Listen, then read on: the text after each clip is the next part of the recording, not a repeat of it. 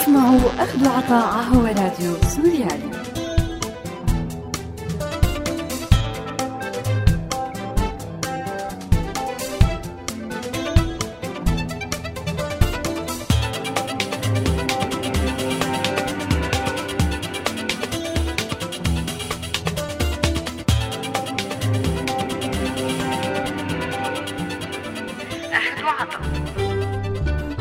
أعزائي المستمعين أهلا وسهلا فيكم. برحب فيكم أنا مايا بحلقة جديدة من برنامج أخذ وعطا. وبذكركم أنه هذا البرنامج بالتعاون مع مبادرة كلنا مواطنون.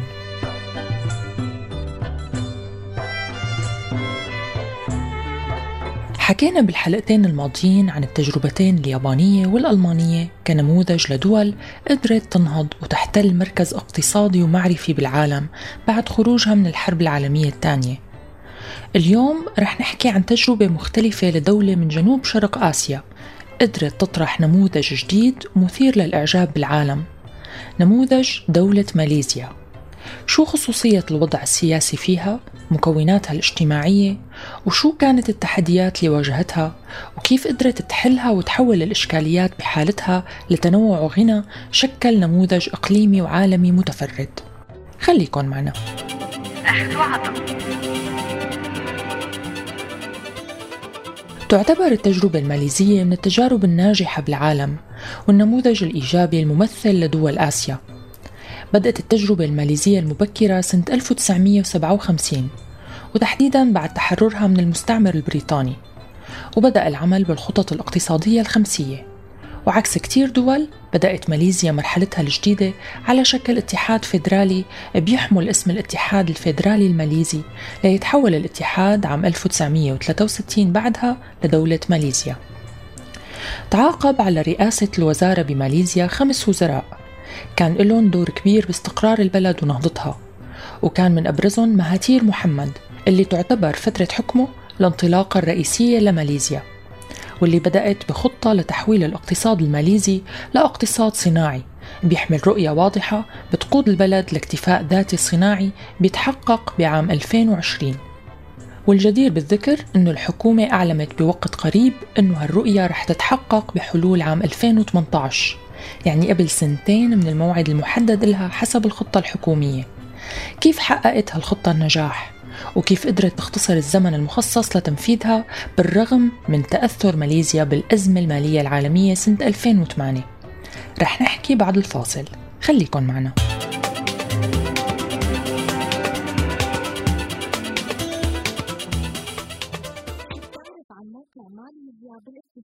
آه، اقتصاد ماليزيا اقتصاد كتير قوي.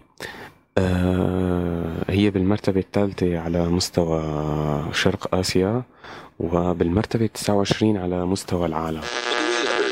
برأيك شو العوامل اللي بتساعد بلد ما على إنه يتخذ خط تنموي سلمي حتى لو كان موجود بموقع جغرافي سياسي حتى؟ هلا أي تنمية بدها تصير بأي بلد المفروض نشر الوعي التنموي بين المواطنين توفير الأمان والاستقرار. آه، وإيجاد سياسات اقتصادية تكون مناسبة و ويكون في إنتاج بجودة عالية وتوفير التقنيات والمعدات والتكنولوجيا آه، حتى تقدر أنت توفر موارد بشرية متخصصة. والتخطيط المناسب والتخطيط الناجح برأيي بيساعد بهي العملية. آه، مهاتير محمد رئيس وزراء الأسبق لماليزيا قام بنهضة تنموية كتير كبيرة. هلأ نحن ممكن أنا برأيي إنه هذا الموضوع لازم يدرس بصراحة ويستفاد منه. كونه الظروف المحيطة بماليزيا كتير شبيهة بمنطقتنا العربية. من حيث الظروف الاقتصادية والموارد القليلة. فأنا بتمنى أنه يتم الاستفادة من هالموضوع فيما بعد يعني في سبيل التنمية والنهوض بالمجتمع. عم تسمعوا أخذوا عطاء على راديو سوريالي.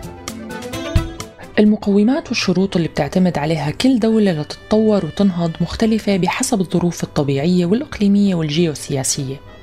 بالنسبة لماليزيا كان بعض الشروط المتوفرة مرتبط بالموارد الطبيعية وبعضها مرتبط بطبيعة الحكومات اللي تعاقبت عليها والتوجه العام لسياساتها الداخلية والخارجية.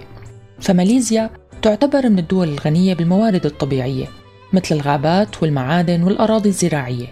ويعتبر البترول من أهم الموارد فيها واللي بيحطها بقائمة أكبر 29 دولة بتملك احتياطي نفط وغاز. أما المناخ السياسي فكان له دور كبير باستقرارها على الصعيد الاقتصادي والاجتماعي باعتبارها من الدول اللي ما تعرضت مثل جيرانها لسيطرة العسكريين على السلطة. وكانت بتتبع أسلوب المفاوضات بين الأحزاب الحاكمة والممثلة للأعراق المختلفة فيها لتتخذ القرارات. الشيء اللي عطاها طابع ديمقراطي وهيأ الظروف الملائمة للإسراع بعملية التنمية الاقتصادية. عم تسمعوا أخذ عطاء على راديو سوريالي. وأما على المستوى الإقليمي فقادت ماليزيا دور إقليمي مؤثر من خلال سياستها المناهضة للتجارب النووية. وقادت عام 1995 بهالخصوص تجمع بيحمل اسم الآسيان وبضم دول جنوب شرق آسيا العشرة المناهضة للتسلح النووي ووقعت نتيجتها الدول على وثيقة بتعلن منطقة جنوب شرق آسيا منطقة خالية من السلاح النووي وطبعا هالشي دعم الاستقرار الداخلي وخلق مناخ إقليمي مساعد على التنمية وبعيد كل البعد عن التوجه للإنفاق على التسلح بالمنطقة. واجهت ماليزيا كثير من المشاكل والمصاعب بعد الاستقلال منها انتشار الفقر والبطالة وافتقار سكان الريف للمهارات والخبرات نتيجة عزلهم عن المدن خلال فترة الاستعمار إضافة لتدني مستوى التعليم اللي كان إلزامي فقط لمرحلة الابتدائية غير سيطرة الصينيين على رؤوس الأموال وامتلاكهم لأكثر من ثلث ثروات البلد بالوقت اللي كان فيه ما يقارب 65% من السكان الأصليين بعيشوا تحت خط الفقر.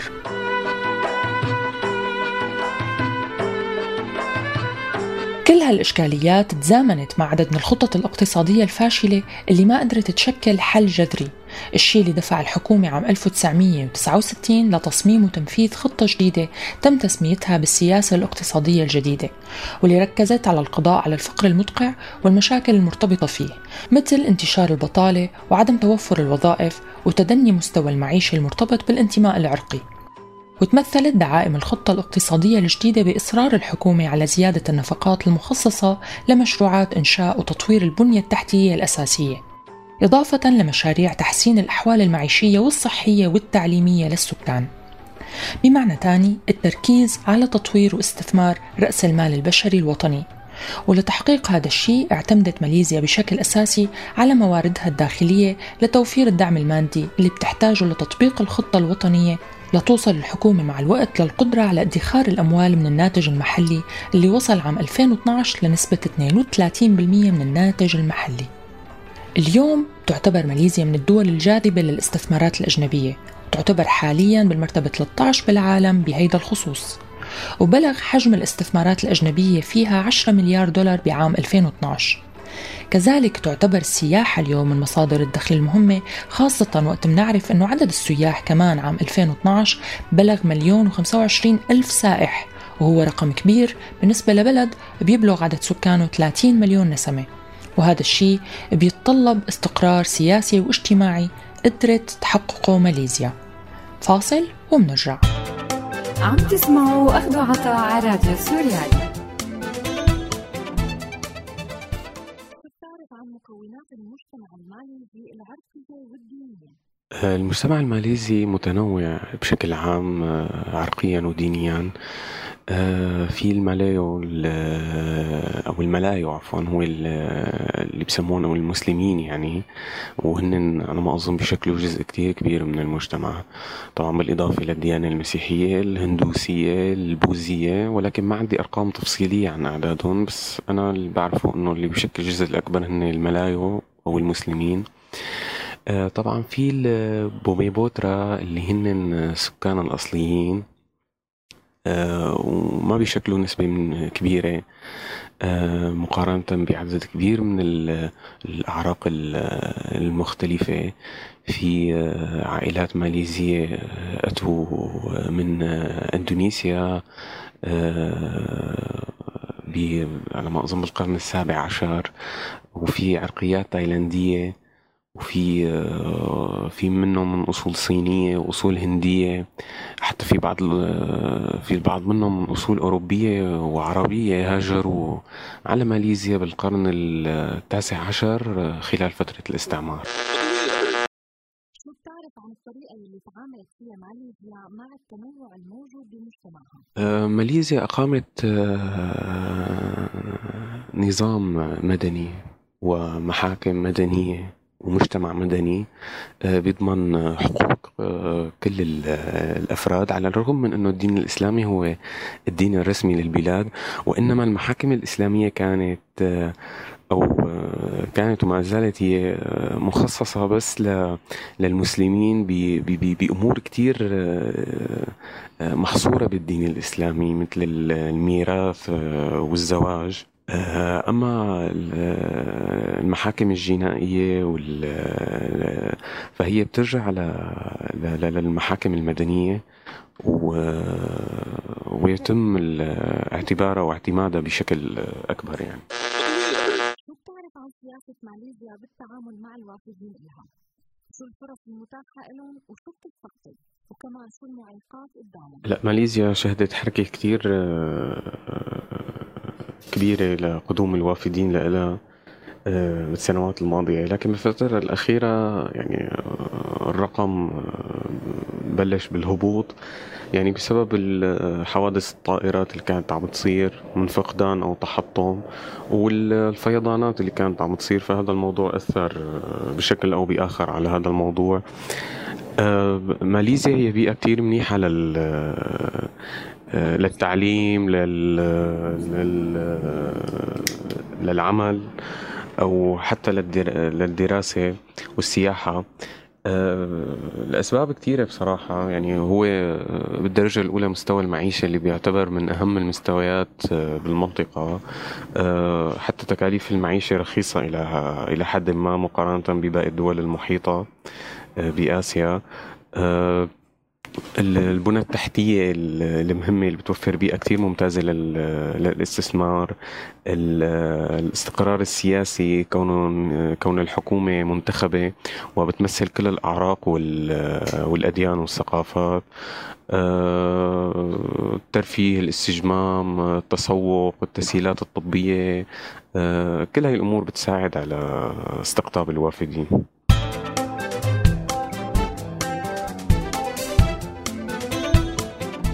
أهلا وسهلا فيكم من جديد. من أعقد المشاكل اللي واجهت ماليزيا بعد استقلالها من الاحتلال البريطاني هي مشكلة التعدد العرقي واللي كان الاستعمار له يد بتعقيداتها أيضا. هي المشكلة اللي سماها مهاتير محمد بمعضلة الملاي مشكلة أثرت بشكل كتير كبير على المجتمع الماليزي وكان من الضروري تكون حاضرة بسياسات كل الحكومات المتعاقبة على إدارة الدولة. اللي عمله الاحتلال البريطاني هو استخدام وفود من الصينيين والهنود للسيطرة على المطاط ومناجم القصدير بعد إبرام اتفاق ضمني على تبعية هي الأعراق للاحتلال الإنجليزي مقابل ضمان سيطرتهم على البلاد. وهيك بتضل الموارد الهامة تحت السيطرة البريطانية والموالين لإلها. وبحلول سنة 1947 انقسمت ماليزيا لثلاث أعراق أساسية. هي الملاي المسلمين والصينيين واللي كان كل واحد فيهم حوالي 44% من السكان إضافة للهنود اللي كانوا حوالي 10% بعد الاستقلال حاولت حكومة ماليزيا معالجة الاختلال اللي خلفه الاستعمار وواجهت كثير من الصعوبات والتجارب الفاشلة المرتبطة بالمشاكل التعليمية والاجتماعية اللي كانت موجودة عند فئة الملاي. واللي كانوا عم يعيشوا بفقر مدقع وما بيملكوا أكثر من 2.5% من ثروات البلاد اللي تجمعت بإيد الصينيين ومستواهم التعليمي متدني جدا. واصطدموا الملاويين المهاجرين من الريف للمدينة لإيجاد فرصة عمل بأنه أغلب أصحاب رؤوس الأموال والعمل هن من الصينيين. هذا الشيء أدى لصدام عرقي وزاد من حدة المطالبة بالمساواة مع الصينيين عند المسلمين الملاويين. لكن بسنة 1969 ومع بدء تنفيذ ما عرف باسم السياسة الاقتصادية الجديدة بلشت الحكومة تاخذ خطوات فعلية للقضاء على الارتباط بين العرقية والمستوى الاقتصادي.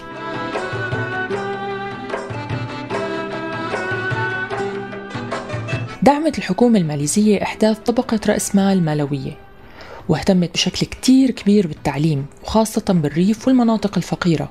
ركزت على إلزامية ومجانية التعليم ووحدت المناهج وشجعت على إحداث رياض الأطفال وأوجدت مناهج متطورة ومتوافقة مع التقدم التكنولوجي. وكان في نوع من التنسيق المتقن بين الخطة التعليمية والخطة التنموية والاقتصادية لأنه التعليم كان بيدعم حاجات المجتمع وكان بيركز كمان على الانتماء الوطني ودور كل فرد بماليزيا بتطوير بلده. بحلول عام 2000 كانت نسبة المتعلمين بالمجتمع الماليزي 93% مقارنة مع 53% بعام 1970 99% من الأطفال بماليزيا كانوا مسجلين بالمدارس. هي المساواة بالتعليم تبعتها مساواة بفرص العمل مع وجود ما يكفي من الفرص للجميع. حرصت الحكومة الماليزية على أنه ما تحصل مظلمة جديدة مبنية على أحقاد المرحلة السابقة. بدل ما تنسحب مزايا من أطراف وتنعطى لأطراف أعطيت المزايا للجميع. وبني عقد اجتماعي واقتصادي مبني على المصالح المشتركة بين كل المكونات المختلفة بالمجتمع الماليزي. والعرق قضية حساسة جدا بالمجتمع الماليزي. بسنة 1969 نتيجة النقاش المحتدم العرقي والاقتصادي بماليزيا صارت أعمال شغب أدت لمقتل 200 ماليزي تقريبا. ولضربة كبيرة للاقتصاد بهداك الوقت وفقدان الثقة بين مكونات المجتمع. نتيجة هي التجربة القاسية حاولت الحكومة والمجتمع مع بعض تجنب أي حوادث مشابهة بالمستقبل أي محاولة لإثارة نعرة عرقية تمنع بشدة. بنفس الوقت في جو من الشعور العام النسبي بالعدالة والرضا عند المكونات المختلفة نتيجة السياسة الاقتصادية والاجتماعية المتبعة. لا يمكن يكون شعور مطلق بالرضا بالتأكيد لكنه كافي ليمنع حدوث صدامات بتمزق البلد وبتأدي لانهيار الاقتصاد. وحدة من أكثر الأشياء الهامة بالتجربة الماليزية هو تعامل المجتمع مع القيم الإسلامية ضمن مجتمع متنوع جدا ومختلف بقناعاته الدينية. مع أنه ماليزيا دولة غالبية سكانها من المسلمين إلا أنه التركيز على جوهر القيم الدينية وأهمها المساواة الإنسانية وتكافؤ الفرص بين البشر تحت سقف القانون ما بيميز بين دين وآخر وعرق وآخر. خلى الماليزيين يستفيدوا من هي القيم لخلق مجتمع متماسك في شعور عالي بالعدالة. بموسوعة الدكتور مهاتير محمد المؤلفة من عشر مجلدات خصص المجلد الأول بالكامل للدين الإسلامي وتوظيف قيم العدالة والتسامح والمساواة برسالة دينية سماوية وإنسانية. مع فهم أكثر معاصرة للقوانين الدينية والتركيز دائما على مبدأ المساواة فيها بين جميع الناس وبعيدا عن الخلط بين الدين والمنظومة القبلية والعشائرية والتنافس والتناحر بين الشرعيين والتيارات الدينية واللي ما رجعت على البشرية غير بالانقسام والتناحر والتشدد والابتعاد عن الجوهر البسيط والعميق بنفس الوقت للدين وللخير. فاصل ومنرجع. عم تسمعوا أخذ عطاء على راديو سوريالي. التوزع السكاني بماليزيا غير متكافئ خاصة أنه 20 مليون من مجموع السكان بيتمركزوا بشبه جزيرة الملايو. بالوقت اللي بيسكن حوالي 7 ملايين بشرق ماليزيا. ونتيجة لتطور الصناعات اللي بتعتمد على الطاقات البشرية بلغ عدد العمال الأجانب من 10 ل 20% وعدم القدرة على معرفة الرقم الحقيقي للعمال الأجانب بيرجع لوجود نسبة من العمال غير الشرعيين. وبحسب دراسة بتتعلق بأحوال اللاجئين تمت عام 2006 ونشرتها اللجنة الأمريكية للاجئين والمهاجرين تعتبر ماليزيا من أسوأ عشر دول للجوء بالعالم. نتيجة المعاملة التمييزية تجاه اللاجئين إضافة لتوظيف ميليشيا من المتطوعين مهمتها فرض قوانين الهجرة ومراقبتها لكن بنفس الوقت تعتبر ماليزيا مركز إقليمي لاستقطاب طلاب الدراسات العليا وخاصة من الدول النامية بسبب اهتمامها بالتعليم الجامعي وتوظيفه لخدمة أهدافها وسياساتها الاقتصادية والتنموية. بالنهاية اللي بيبني البلدان هو ارتباط الحلم بالجهد والانضباط والجدية بتنفيذ الخطط الوطنية الواضحة المبنية على الصالح العام ورفض الامتيازات والاحتكارات لأصحاب السلطة والمال. وعدم إهمال منطقة أو مكون شعبي على حساب آخر.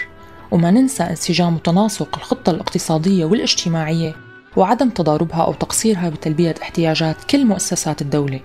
بحيث أنه كل مؤسسة من هالمؤسسات تدعم المؤسسات الثانية وتقدر تطور رأس مال بشري وطني قادر يحمي استقلالية البلد واكتفائه بذاته ويطرح تجربة تطور جديدة بالعالم تقدر تكسر ثنائية البلاد النامية والبلاد المتقدمة. الشيء اللي بيتطلب حكومات عندها الكفاءات المطلوبة لإدارة البلدان.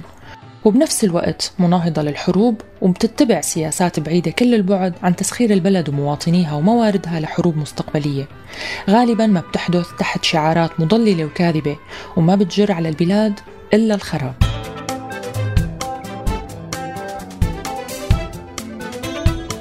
بنهاية حلقتنا أصدقائي أنا بودعكم على أمل التقي فيكم بحلقة جديدة من أخذ وعطاء. لا تنسوا تتابعونا على موقعنا سوريالي dot com وأرشيفنا دائما بتلاقوه على ال SoundCloud. وولفوا علينا FM من هون للأسبوع الجاي كونوا بألف خير.